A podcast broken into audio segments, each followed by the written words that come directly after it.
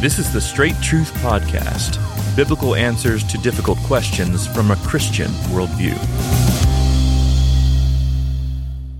Next question, Pastor, has to do with the lack of pastoral focus, which seems to be pretty prevalent, um, at least what we see in uh, social media these days with pastors. So with the dawn of social media, we often see pastors around the country just sounding off on any and every issue related to something happening in the media or to politics or some new hashtag on Twitter or even things in far-off distant countries.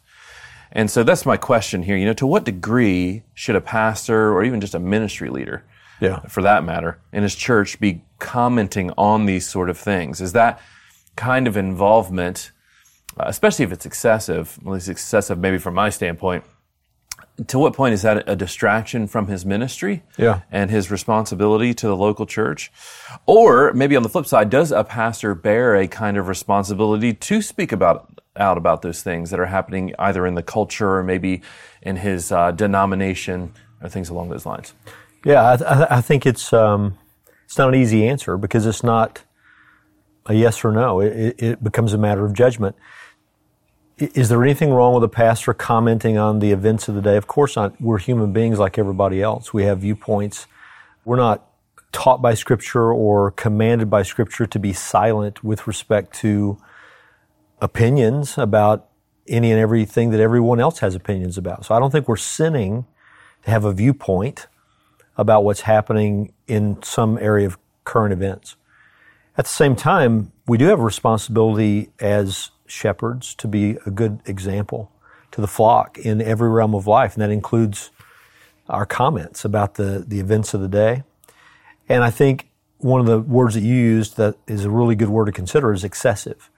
You know, even even if our comments are wholesome and good and, and not in any way uh, a stumbling block to others, we do need to ask, what are we concentrating on?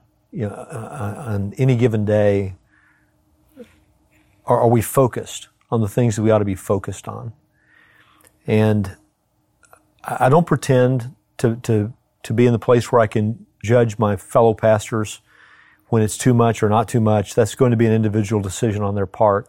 I will say, if I'm being truthful, there are times I look at what goes on in social media and, and, and you see the same names over and over and over again, multiple, multiple times throughout every day.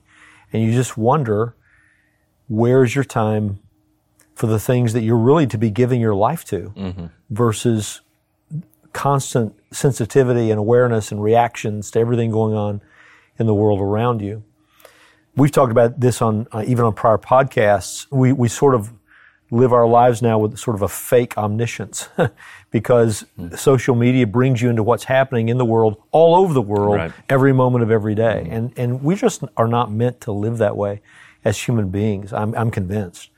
You go back to, to the time before the internet and social media, how did people live their lives? They weren't constantly aware of what was happening in Russia or Ukraine or, you know, name it. They got that information at, at, through a newspaper or through conversation around the community with someone else being informed by the radio or a newspaper. It wasn't, it wasn't in the palm of your hand with your mind, your thoughts, your, your uh, concerns constantly being tugged by what was happening in the world. So if I had any advice for fellow pastors, it would be not that you can't comment, not that in some cases even we should not comment. Like as you mentioned, issues going on in the denomination we are a part of or whatever, it's fine to, to give uh, your viewpoint there. But are you in tune with and focused on and immersed in the local church that God has called you to give your life to? That's our calling. You and I have talked about it even on, again, on prior podcasts. We don't shepherd the world. Mm-hmm. We don't shepherd any other church. We are called to be shepherds in this church. This is the flock that the Lord has placed us in, and so this is to be our main concern. I think about First Peter five. Peter writes, "So I exhort the elders among you, as a fellow elder and a witness of the sufferings of Christ, as well as a partaker in the glory that's going to be revealed, shepherd the flock of God." And then he adds, Peter adds these words, "that is among you." hmm. Shepherd the flock of God that is among you, right there, where you are. Shepherd those people. And Josh, that's that's to be our focus. Mm-hmm. The flock God has placed us in, this congregation for us, you know, it is Founders Baptist Church. It's not, even this podcast represents our awareness that if we can be of some help to someone else in some other place in the world, to some small degree, advancing the gospel, glorifying Christ, then let us do that, but not in a way that distracts us mm-hmm. from our primary calling and obligation. Mm-hmm. So we do something like this that extends beyond the life of our church. Our own members benefit from this as well, by the way. Sure. So mm-hmm. this is not just for people outside our church. Mm-hmm. This is our uh, forum for talking about practical things in a way that hopefully is helpful to people inside our congregation and outside of it, if the Lord should please to use it that way, be pleased to use it that way. But not in a way that distracts us from shepherding the flock of God that is here.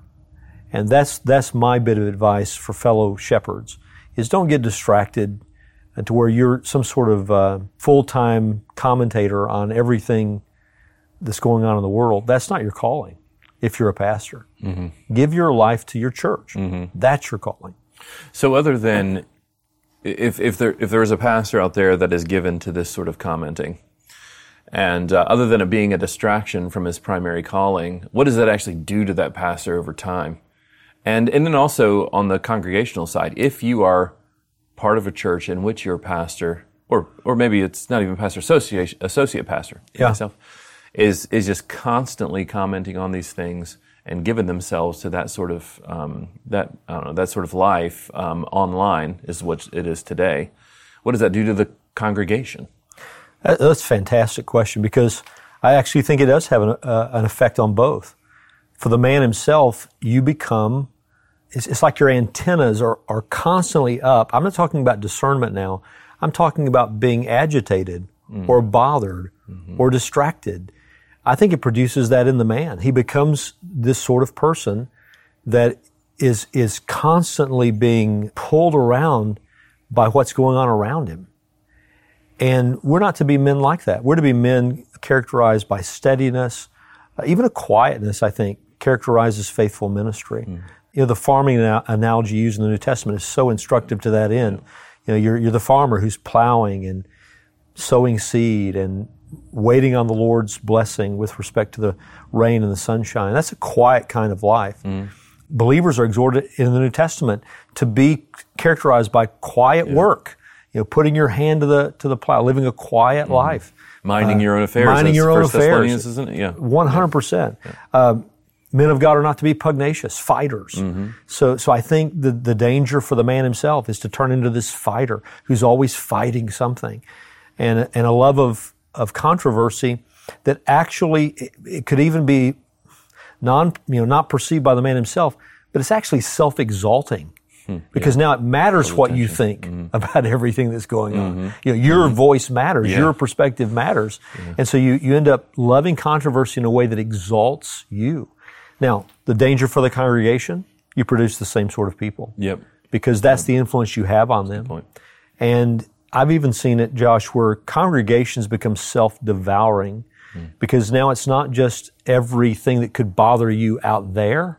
Now it turns into everything that could bother you in here, mm-hmm. in the life of your church, and you become very critical of one another, and there's no graciousness or patience or or uh, room for differences among us. This this high alert, high sensitivity, high agitation in the man himself and then in the people that he influences. That's the danger, mm-hmm. or one of the dangers.